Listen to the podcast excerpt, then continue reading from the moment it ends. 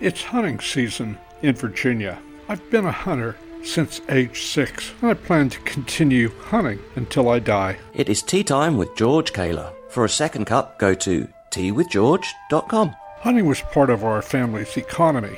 If you wanted to eat something, you better go shoot something. When I was in Africa, I discovered that many of the places where I liked to hunt were closed because of Islamic terrorism. And the strangest thing is, the animals disappeared after the hunters disappeared. You see, hunters were the ones who kept the vitality of the herds strong. But after the professional hunters left, poachers came in and killed everything. And they simply didn't care. And the villages that depended on the tourist hunters literally died out.